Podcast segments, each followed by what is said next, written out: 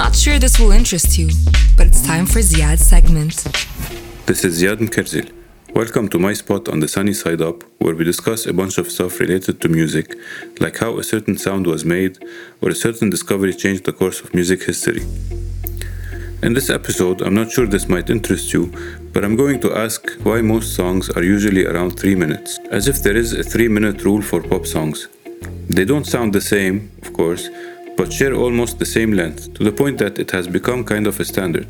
Looking back at the history of recorded music, records or discs or vinyls were the dominant medium on which music was recorded and sold. Songwriters and composers had to produce music that conformed to the limitation of the medium, and one of the main limitations of this medium is the amount of time it can physically hold. The standard black flat record disc made until the 1950s spinned at 78 revolutions per minute or RPM. Having a 10 inch diameter, the disc physically limits the length of the recorded song to around 3 minutes. The disc changed in 1949 when RCA, the major American electronics company known as the Radio Corporation of America, introduced a better disc that ran at 45 RPM and overtook the 78. Made of vinyl, the 7 inch 45s were more durable, lighter, and cheaper. But like the 78, the 45 also holds about 3 minutes of music per side.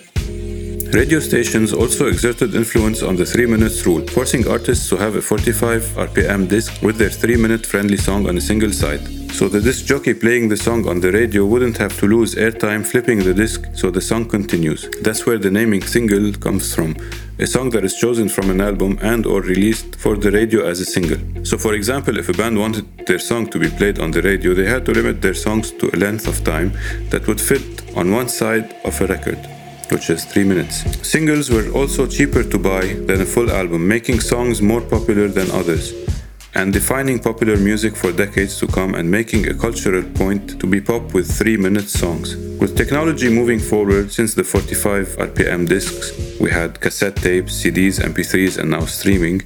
It makes sense to think that songs would become longer and lose this format since the physical limitation is gone. But radio stations still push for the 3 minute format to get a maximum of artists on air and musicians abided to that and they still do radio edits for the longer songs for exposure's sake.